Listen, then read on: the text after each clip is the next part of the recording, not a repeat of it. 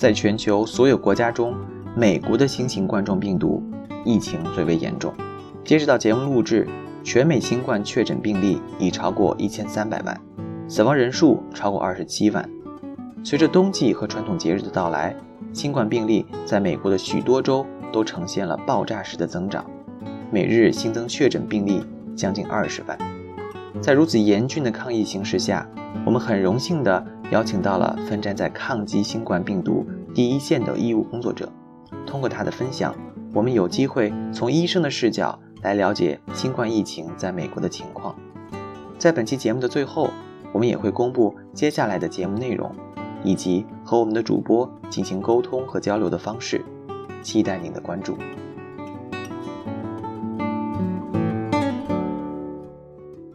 较常规的疗法，就药物上面主要一个是地塞米松，一个呢就是瑞德西韦。然后药物以外的疗法呢，特别一个比较强调，大家都认为这个是一个廉价但是效果比较好的一个方法，就是让病人趴着，就是俯卧位。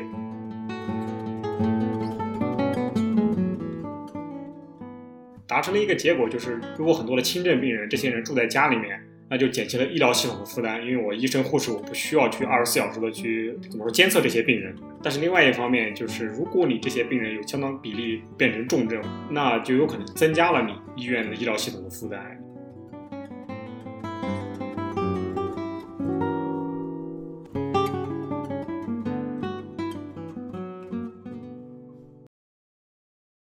大家好，欢迎来到牛油果烤面包，我是 David，我是 Sean，我是 Wendy。我是 Cat。我们知道哈，新冠病毒从年初开始席卷全球，美国成为了此次疫情的重灾区，感染新冠病毒人数位居全球第一。随着冬季的到来，全美新冠新增人数、住院人数都节节攀升。根据新闻报道，有些地区的医疗系统濒临饱和。我们这期节目非常有幸请到了在抗击新冠一线的医生孙医生，和大家介绍一下在美国抗击新冠的经历。大家欢迎孙医生，欢迎欢迎欢迎。啊，谢谢大家，大家好。麻烦孙医生跟大家自我介绍一下吧。大家好，我现在是在芝加哥的一家医院啊，从事内科住院医生的工作，也在呃医院的工作当中呢，就是接诊和治疗了很多新冠的病人。嗯，孙医生有一个好奇的问题是想请问你一下，你觉得在疫情前你的工作和疫情后的工作有什么样的不同呢？其实疫情开始以前，我们平常工作也是。相对在美国的临床工作是比较繁忙的，但是疫情开始以后呢，根据不同的科室会有一些区别。比如说像呃内科的病房、ICU，还有像呼吸科这些跟新冠比较密切相关的科室，会接诊比较多的新冠病人。那么这些科呢就会相对更加繁忙一些。那其他的一些科室，比如说像风湿免疫这些科室呢，可能相对来说病人会减少一些。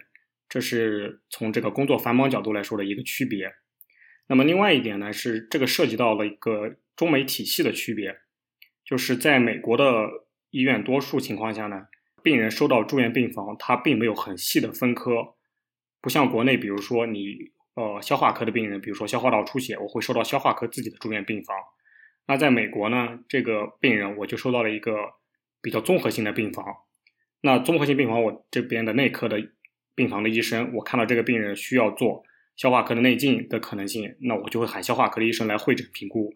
是吧？看看要不要做进一步的处理。这个是跟国内的一个区别。哎，所以说像国内的时候，你感觉哦，我住院了之后，我可能周围的都是跟我得同样病的是病友，但是可能在美国的话，可能我周围得的病都是五花八门、稀奇古怪的。对，可以这么说，就是相对来说，你隔壁的人可能跟你得的不是这个类似的疾病。然后你可能得了个重病，在那边想要找人倾诉，结果发觉旁边的人都是一些非常轻的病，就特别郁闷。当然也不能讲很重的病，要很重的病的都进 ICU 了。就是你旁边的人，他的治疗的病可能跟你并不能感同身受。OK，那这样子的话，这样收治的这个医疗系统的不同，会导致什么样的一个结果呢？我觉得这个当然也是分新冠之前和新冠之后。就是新冠之前在国内的这个模式呢。比如说我一个消化科的病人消化道出血，我收到消化科来，我消化科自己的医生，我很快我就可以评估我要不要做内镜或者怎么处理。但在美国这种模式呢，就可能会要耽误一点。我普通内科的这个病房医生，我先评估再去喊消化科，中间会有一个耽误。但另外一方面呢，它美国的模式的好处就是，我一个病人进来，因为现在老龄化，很多病人都有这种很多病基础疾病。那我收到病房以后，我内科的病房的就是总管的这个医生吧，综合管理的医生，他会很快的评估我要喊各个科的人来会诊。那如果在国内这种情况，比如说消化科的一个病人，我同时伴有其他几个病，那我可能有的病我不是很熟，那消化科的医生他评估了以后再去喊别的科，这可能会耽误一些时间。但是在新冠期间呢，我觉得美国的这个方式呢，就会导致相对来说有更多的这个医务人员需要去看这个病人，就来来回回，会增加这种院内互相之间的一个交叉感染的风险。国内相对来说，我病情病人更集中。我比如说我消化科，我消化道出血的病人，我并不是新冠的原因，我住到消化科的病房，那给我看病的这些医生护士，他们基本上没有可能会接触到新冠的病人。就可能呼吸科都是自己的楼，跟你们这些消化科的楼都不是一幢楼。对，就是楼可能都不在一个楼，这样的话就是相对来说交叉感染的风险会低一些。了解。那除了你说到这个收治病人情况不同以外，在临床过程中，在看门诊以及在处理病房情况下，有没有什么不同呢？就是在门诊的话，像疫情之前，我们都是要面对面的去看病人，是以这个为主。那么新冠疫情以后，因为要保持这个所谓社交距离嘛，然后减少这种病人暴露的风险，也当然减少我们医务人员暴露的风险。那么很多病人我们会要求他们就是在家，然后跟我们打电话或者是视频的方式去看病人。那这样的话，会不会使得工作就变得更轻松一点？就可以喝着茶、翘着脚，就跟别人视频视频，就把这个问诊给整了？这个我觉得很难说，就是变得更轻松，因为两个方面吧。第一呢，就是大多数来让你能够做打电话或者视频的方式的病人，都是一些比较稳定的慢性病的老病人。那这些病人呢，比如说我就举个例子，高血压的病人，我过半年我需要评估一下这个药要不要继续开这个药，还是调整剂量。那我就会叫病人自己在家测了血压报给我。那我一看我血压还很稳定，那我就继续用这个药。这个其实并没有就是对工作量的改变有很大。然后其实另外一方面，我当然是看在美国不同地方了。像我们这边有一个门诊的地址，那个附近有很多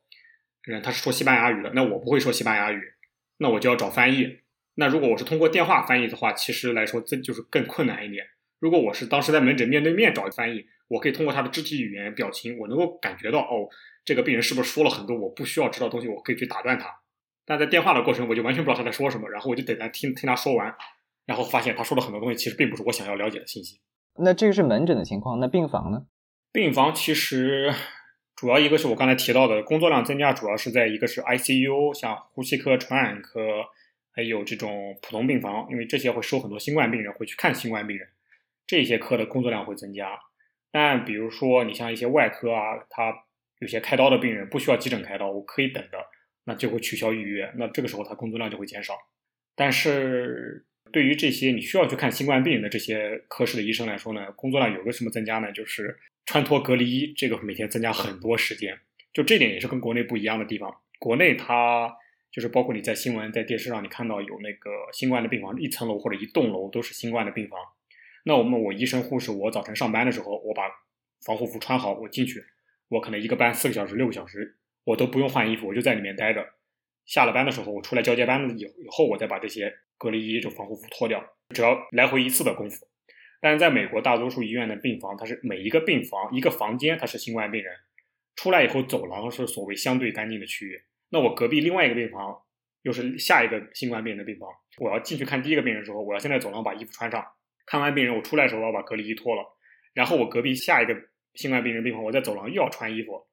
然后进去以后看完病人，再脱了隔离衣，再出来，再看下一个，就这样子，就是反反复复。我一天可能要几十次这样的穿脱隔离衣，就是会花很多时间。哎，那这样的话，岂不是隔离衣也会有很大的浪费嘛？就是每次我穿脱一次，它就报废了一件。对对，就是隔离衣这个是浪费，不能讲浪费嘛，就消耗很多。另外一点呢，就是他们并没有像国内很多隔离病房那种设计成，就是。我记得应该是叫做什么三区二通道，三区就是洁净区、缓冲区和就是病人的区域，然后二通道就是你进去是是一个通道，你出病房，你下班交接班完，你下班的时候你出来换脱隔离又是一个一个通道。但美国很多医院它设计的时候没有往这个方向考虑吧，然后改造起来难度也比较大，也不可能像国内那样几天之内我一下新建医院改造病房，它没这么个高效率，这个是一方面。然后刚才你提到的这种消耗隔离衣这个问题。因为隔离这个你没有办法说是怎么很好的去节约，你进去看病人，出来就得脱了，包括还有手套。但是像我们现在很多就是要求你的口罩和你的那个面罩或者是眼就是防护眼镜的话，就是你一天拿一个，一进去看完病人出来以后，把它擦擦干净，然后放到一个就是牛皮纸袋那种，然后再用，就一天一天一个，甚至可能有的医院紧缺的时候，甚至几天一个都有可能。但这个感觉就是没有必要，像国内就是就是整天就用完了就扔了就好了，都不用擦擦干净。但国内这种方式就是我觉得相对来说更严格，相对来说更能控制院内这种交叉感染，或者是更好的保护医务人员。嗯，那我们接下来就聊一聊美国疫情当下面临的那些挑战吧。那首先想问的问题是，孙医生，你觉得新冠相比于其他的传染性疾病，它有什么特殊的地方呢？就是怎么说呢？新冠首先它是一个新发的传染病，就以往我们不知道有这个病，不知道有这个病毒。去年的这个时候，大家根本就没听过这个名字，所以对我们对它的认识也刚开始的时候是完全不了解是什么情况。所以这也是为什么早期的时候大家治疗新冠也是各种药都往上上，就是感觉有可能有效的都往上用，因为大家真的不知道怎么做。这个也就是导致我们对病人的这个治疗上面有很多就是不完善的地方。嗯，这是一个。第二呢，就是新冠它本身的传染性，就和非典相比，它比新冠的要比非典的传染性要要强。包括你像你要看医学论文，有个叫 R 零的那个值，就是代表它的一个人大概能传染几个人。像新冠的话，要比非典要高一些。然后这是导致它一个传播性增加的原因。你要是非典，当时很多病人可能很快就变成重症，就在医院进行治疗隔离了，就不太可能在社会上面就是传染别人。这也是导致新冠就是相对播散这么快的一个重要原因吧。然后还有呢，就是新冠它也是，就是我刚才讲，就是因为新病毒，我们对它很多不了解，就很多也搞不清楚为什么，就是为什么有的人表现不一样，有些人可能会甚至出现这个脑炎的症状，他没有别的症状啊，到医院时候就发现精神状态不好，然后一查发现脑积液里面有病毒，然后也有的人就很就是普通的这种呼吸道感染，也有的人就拉肚子也有，还有一些个别的可能，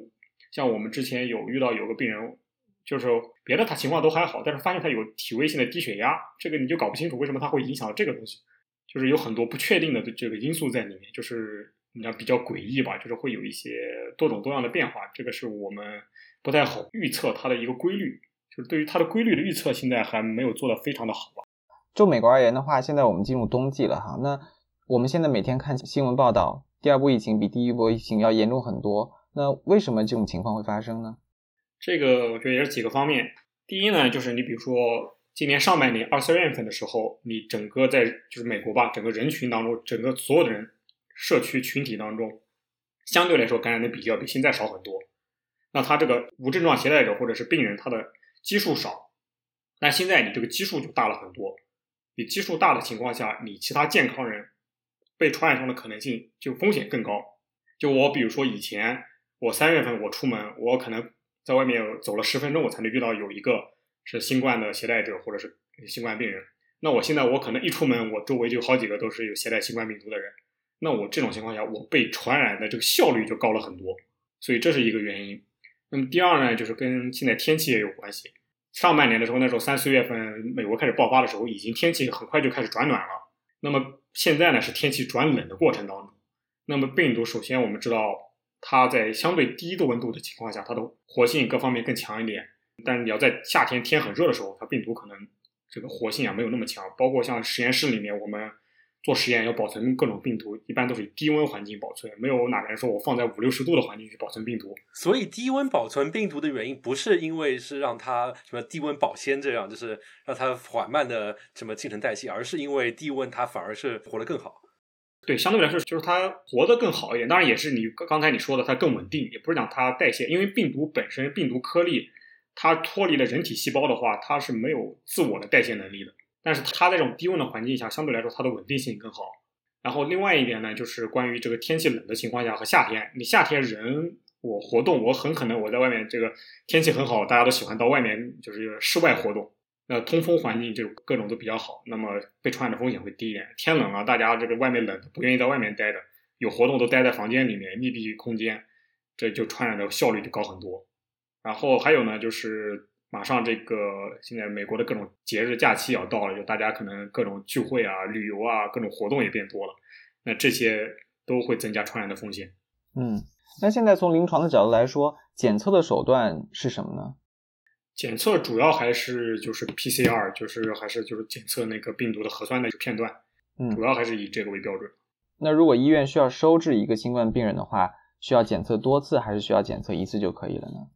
就如果一次阳性，那我们就肯定是当做阳性来给他看了。那如果是阴性的话，就如果这个病人来了，我们给他日常筛查，如果一次阴性，那我们一般就当做阴性。但如果比如这个病人测了一次阴性，但我们觉得这个病人很可能就是很典型的，比如说这个病人家里面几个人都是新冠，然后他有典型症状，就是我们觉得可能性很高，那这个时候我们会再测一次。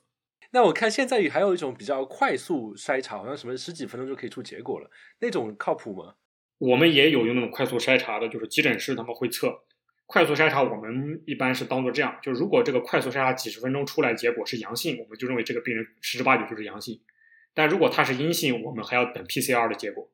了解，所以它是一个辅助的手段。对，就是怎么说，它的假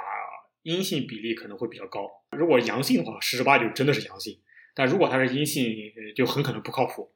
那现在就美国主要的情况来说的话，美国主要的医疗手段是什么呢？其实医疗手段这个也是在不断变化当中的。你像今年上半年的时候，大家会用了很多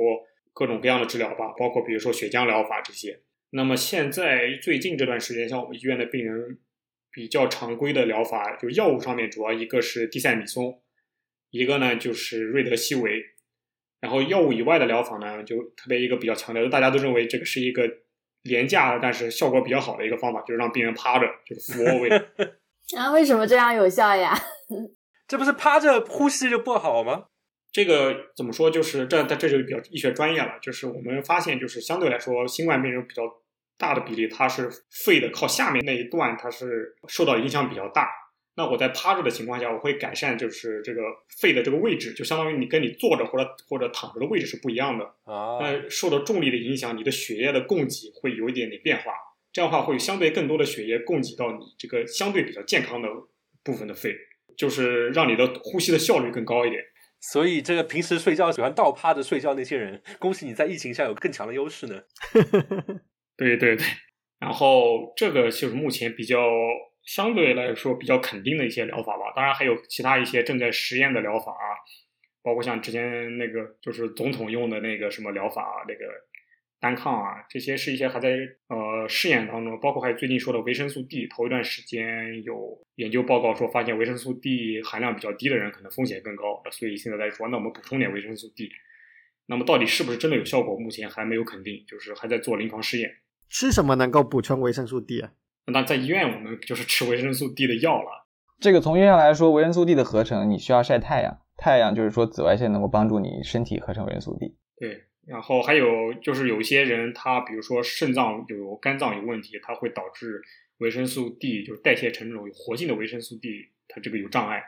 像这些人，他都需要去额外的补充。嗯，那孙医生，我想有一个好奇的问题是想问，瑞德西韦也被称为人民希望这个药。是不是任何阶段的病人在用上都有效呢？哎，这之前还是挺网红的一个药，大家都在讨论这个名字也特别好记，“人民的希望”。对，就是瑞德西韦。现在根据目前来说比较新的一些临床这个研究的结果呢，是认为就是第一呢是要在发病的早期开始用，第二呢就是它对于这个病人的死亡率的这个改善呢并不是很明显，主要是对病人就是病程的缩短或者说住院时间会缩短一些。那么缩短了住院时间，其实对医疗系统来说就相对于减轻压力，因为新冠其实对医疗系统的一个冲击，其中一个原因就是相当一部分病人他在医院待的时间会比其他的这些病人要长，就是导致病人逐渐逐渐积压在医院。那如果我能把这些病人出院的时间提早，那相对来说就能清空一些病房，就是能够接纳更多的病人。那除了早期之外，有没有什么其他的用药标准？比如说体重啊、身高啊？啊，这个没有太多的。其他的标准了，主要就是一个时间窗。那孙医生，据你的这个观察，有没有医务人员受到感染的情况呢？有，包括我认识的，包括同事都有。是吗？那主要是因为什么原因造成了感染呢？啊，这个原因就呃很难说吧，就两方面。一方面呢，因为你知道，在美国已经社区传播很广泛了，所以你像我们医务人员，你怎么说？你不可能讲一天到晚就光待在家里，你总要出门。你可能在公共交通上面总要出去买菜，你总会遇到周围的那些人，这是一个社区感染。第二呢，就是在医院里面本身，因为我们会在第一线接触病人，而且住院的病人相对来说都是比较重的，那他们可能病毒的含量比较高，甚至有些你要做气管插管或者做一些什么雾化治疗，这些人他会喷出气溶胶，就是传染风险更高。所以就是在医院的感染是存是有也是可能的，而且呢，就像我刚才说的，你在美国的医院不像国内，我是那种一一层楼都是病房，那我这个在来来回回穿脱隔离衣的过程当中，我是增加了自己暴露的风险。我每穿脱一次隔离衣，我都有可能造成失误，对吧？人人非圣贤，孰能无过？你穿脱隔离衣次数越多，你你出现失误的概率就越高。然后还有呢，就是在美国这边，它的隔离衣的这个不像国内，你看那个电视里新闻视频上面穿的都是那种白色的那种连体的防护服，他们就大白。但是在美国这边，绝大多数医院它是没有这个的，就穿的就是普通的隔离衣，然后戴一个那种一次性的帽子，然后戴上口罩，戴上那个眼罩，戴上一个那种普通的鞋套，就是它的并没有像国内那样全身包的就密不透风，没有达到那个程度，所以这个会不会增加一定的风险，这个可能也是一个原因。嗯，好像国内是不是不同的防护是有级别的？就是说，像穿的大白那种是一个级别，然后穿的普通隔离是另外一种级别。对对，有什么三级防护、二级防护、一级防护，反正这个具体标准我不太记得了，这可能需要去查一下资料，但是是有区别的。那在这边有这样分级吗？对于这种防护？据我所知，没有像国内那样一个长期定下来的一个标准，因为国内一级、二级、三级防护在新冠以前其实就有这个防护等级的区别。但在这边好像大家平常不是很强调这个事情。像我之前有一些学生物的朋友，他会跟我说，他们有不同级别的实验室。对对，那是实验室，一二三四四个级别。因为那些处理你像什么埃博拉病毒那种极高危的这种病毒，他们穿的就跟那宇航服一样的那种。然后像什么三级的话，就是穿的就有点接近于我们看新冠病毒的这种防护了。二级一般就比较简单一点。那这个就是完全是实验室的套路，就跟医院就完全没有关系。对，那就是做实验室，因为他们会储存各种高危病毒。因为台风的级别和地震的级别的区别。呃，对对，可以这么打比方。那孙医生，根据你的经验，在美国，一个新冠病人需要出院的话，需要达到什么样的标准呢？像我们这边的话，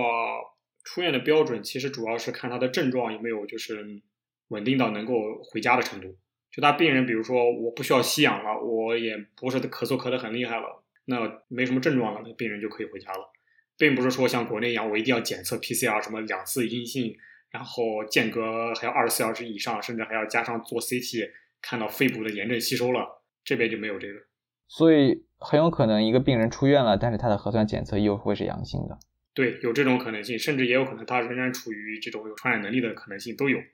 所以是不是呃，像之前新闻报道说很多的像老人院呀？或者有一些家庭出现聚集性感染，都是因为出院的病人造成了回家把病毒带回了他所居住的环境中，造成了这种多人的感染。不能讲都是有这种可能性，但不能讲都，因为为什么？因为它社区传播本身也存在，就有可能我某个家庭成员，就是我出去上班工作的时候，或者我就讲出去买菜的时候，我被传染了，但我不知道，我可能没症状，然后我回去把家里面其他人传染上了。然后养老院的话，其实聚集是我觉得是有两个原因啊。第一呢，是因为一些外来的访客，比如说他的家属来看望他，可能把病毒带进去了。第二呢，就是医务人员的感染，就是比如说他养老院的那个护理人员，他可能在社区当中传染上以后，他没症状，他在照顾老人嘛，就把老人传染上了。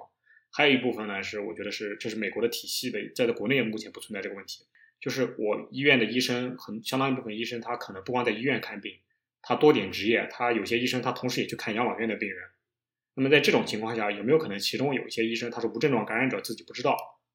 然后他去养老院看那些老人的时候，是不是有可能把病毒带进去？这都是一个可能性。包括西雅图最开始那个养老院，就是西雅图附近的叫什么金县吧，King County，然后那边当时就是论文也出来了，就是当时也提到，就是说那边有一些医务人员，他是同时在多个养老院或者多个医疗机构就是工作，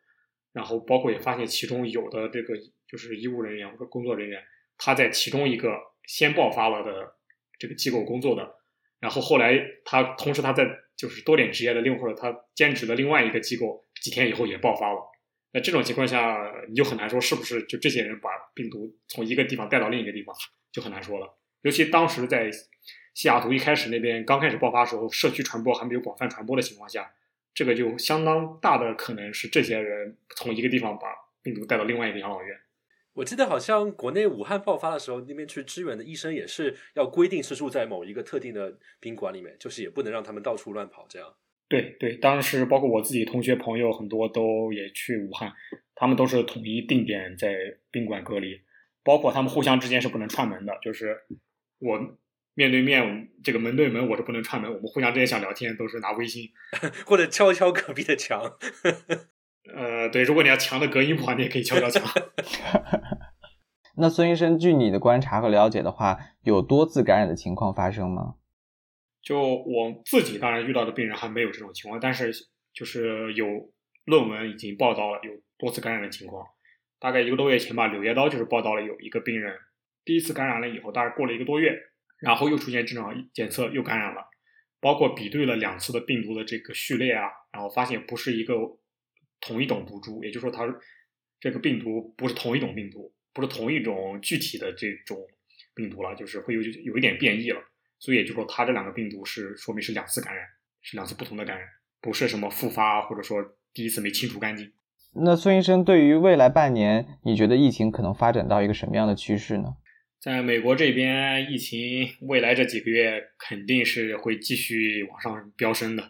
为什么呢？第一呢，就是我们刚才讲到那个，一个是冬季的气温，这个大家在室内聚集。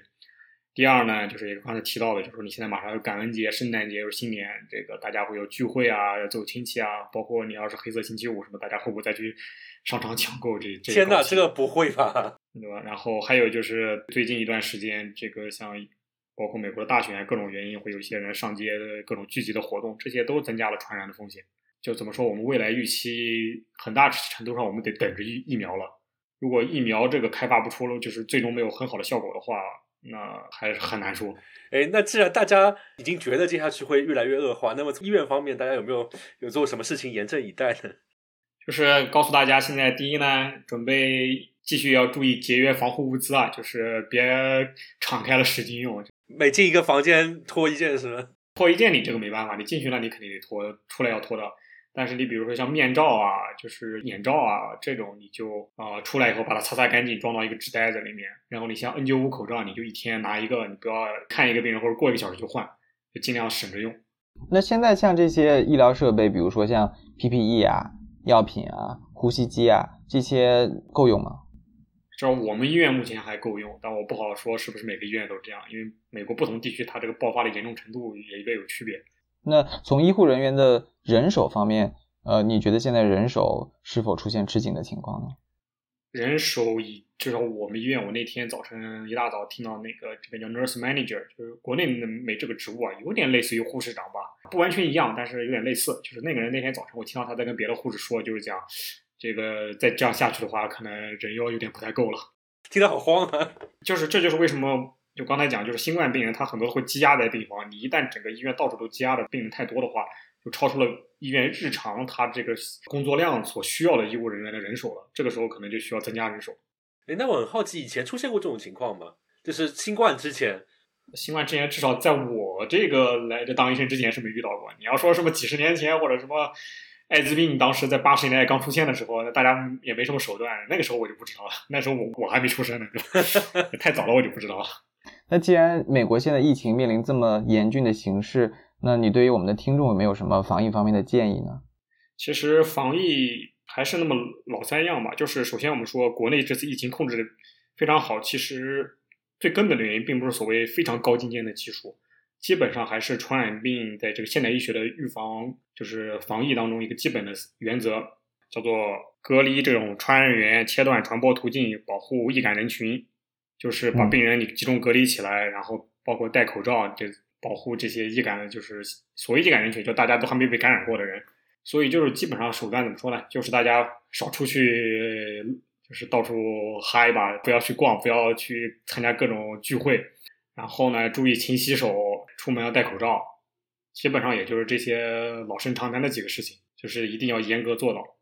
如果问一个具体的问题哈，如果说接下来。有假期了，如果真的憋不住想出去来个 road trip，来一个旅行，或者说想坐飞机回趟国，那有没有什么具体的可以做的一些事情，能够防止感染新冠？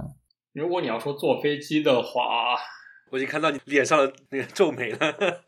眉头紧皱，也没什么很很好的手段，基本上也就是那些戴口罩、洗手啊，尽量不要跟别人就是太过于近距离的接触吧，尽量保证保持一定距离。头几天华尔街什么什么报那个有一个报道，里面就是提到关于那个就是新冠期间坐飞机的那个，你可以参考一下，他提了一些建议。那基本上也还就是老生常谈的那些事儿。然后如果你说 road trip，你如果是自己开车的话，相对当然好，因为没有别人给你坐一块。那你 road trip 关键要注意的就是你去吃饭的时候，你可能就不考虑，就是比如说你买了吃的，就别再坐在人家饭店里面吃了，就在车上自己吃好了，尽量减少了。当然，我建议能憋还是尽量在家里憋一憋，看看电视啊，什么打打游戏啊，安全多了。所以今年这个假期就是变宅了，就宅一点嘛。嗯，然后你像咱们留学生，你在这边你宅的时候，我看看文献、写写论文啊什么的。哇，这个有点太高级了。我有个问题，就是因为很多人会说，呃，说你看那个统计学报告研究出来说，哎，我们这个新冠其实很多老年人或者说是本身有一些呃健康问题的人，死亡率、致死率会比较高一点。这是一方面，你会听到这样的说法，确实，他统计学是这样。另外一方面的话，你也会听到说，哎，有某一个人他只有三十几岁，他就就因为新冠而不幸去世了。那这两个对于我们普通人来说，怎么去理解这件事情呢？普通人理解怎么说？其实其实就字面理解，你这些老人有基础疾病的人，他死亡的风险就是高很多。但并不是说你作为一个相对年轻的、相对健康的人，你就完全没有风险。这个某种程度上来说，就是看你愿不愿意赌你自己这条命。你觉得我就是那个天选之子，我没事，我 得了以后我也没事，那你出去浪。但万一你没赌对，你得了以后你就是那个倒霉的那个人，那你也怪不了别人。所以，一个健壮的年轻人，就是还是可能就莫名其妙得了之后，就是莫名其妙恶化就死了，是有这种可能性啊。这个包括你像国内之前也有一些年轻的医务人员感染然后去世的，包括最近我记得九月份，我当时看有一个报道，上面是忘了是美国哪个州有一个二十八岁的妇产科住院医，也是感染了以后然后去世的。对，包括我自己有一个认识一个朋友吧，她是以色列过来当医生的一个女生，她在纽约那边，她当时也。有疑似感染，但他检测了一次阴性以后就没给他继续检测，但是他症状很典型，而且就是真的症状挺重的，包括他说下有有有几天他跟我说下床从床走到厨房他都感觉都走不动，然后最终他也康复了，但是你说这中间这个遭了很大的罪，是不是那个少年儿童比较少真正感染呢？相对来说是这样，但目前也发现了就是有一些小孩感染了以后出现类似于川崎样的一些病，这个就比较细节我们就。不谈那么细节，但是会有一些小孩出现，致死率更低一些，相对更低一点。但是问题是你，比如说你作为家长，你敢赌你的小孩就一定不会是那个产生后遗症或者是死亡的那个小孩吗？你敢赌这个吗？就是不要有侥幸心理，每个人都有可能会有很坏的结果。对，就是不要有侥幸，这个疾病面前别谈什么侥幸。我前段时间还问了湾区这边那个儿医，说现在全美目前川崎病因为新冠导致川崎病的这个患儿。的数量大概在五百个人以下，不是很常见，但是还是有。对你不是很常见，但你也有也有几百个人啊，那你你能保证你不想成为那个？就没有人能够保险说就是不可能。对，然后包括还有就是你像美国这边有很多像发达国家，比如小孩有很多有那种哮喘，它相对比例很高。那你哮喘的病人，你本身你就是呼吸道有点问题，病毒感染就不光是新冠，别的病毒感染以后也可能导致呼吸道这种反应性增高，它有可能就是出现这种呼吸症状。那新冠感染以后也有可能有这种情况，那这时候你就把小孩送就就可能要送到医院去治疗，倒不是讲小孩最后是治不好，但是你小孩也是遭罪嘛。那是不是新冠得了之后，患者真的会出现比较严重的后遗症呢？就是比如说肺部的不可逆的纤维化，或者说其他器官的一些不可逆的损伤。就是目前你比如说纤维化这个，其实也还是在研究当中，因为毕竟新冠刚出现，大多数病人即使康复也就几个月的时间，就是你这个纤维化到底严重到什么程度？会持续多长时间？这个还需要更长的时间去随访去看。然后你说到一些后遗症，的确有些病人，包括我自己遇到有病人，就是康复也是比较年相对比较年轻的病人，康复以后就是感觉极度的疲劳，就是做事情就没办法上班，就上班上不了几分钟就感觉就累的不行的那种，然后就导致几个月都没没办法上班，就没办法恢复劳动能力。就我这是我自己有遇到这样的病人。像我们刚才聊到新冠，其实就是还是很可怕，没有人能够幸免。但是另外一方面，我们会觉得，哎，美国医学这么发达，但同时好像对比国内又特别佛系。那么他这么做有他的道理吗？有他的积极的那一面存在吗？怎么说呢？积极的一面，这样讲的话，就是达成了一个结果，就是如果很多的轻症病人，这些人住在家里面，那就减轻了医疗系统的负担，因为我医生护士我不需要去二十四小时的去怎么说监测这些病人。就我减轻了医疗系统的负担。但是另外一方面，就是如果你这些病人有相当一定的比例变成重症或者加重以后需要到医院，那就有可能增加了你医院的医疗系统的负担。就是你这个这个方向上面，就你看你有没有赌对了。你赌对了，大多数人都待在家里没什么事儿，那还好。但是你如果赌错了，这些人相当一部分最后变成重症到医院，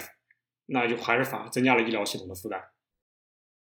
非常感谢今天苏医生来到我们的节目，和我们分享了他在一线抗击新冠的经历。我们几位主播收获很多，相信我们的听众也会对新冠病毒有一些新的认识。我们借此机会向所有奋战在抗疫一线的医务工作者。致以最崇高的敬意，感谢你们的担当与付出，感谢你们的勇往直前，医者仁心。我们也共同期待春暖花开，疫情早日结束。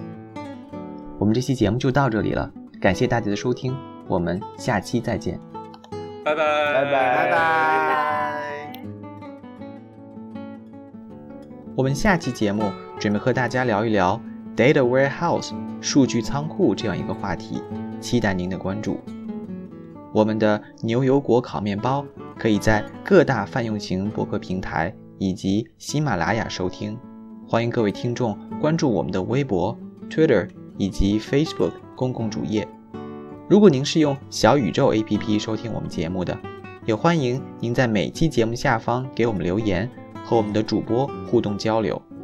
如果您对我们的节目有任何的意见或建议，欢迎发邮件和我们联系，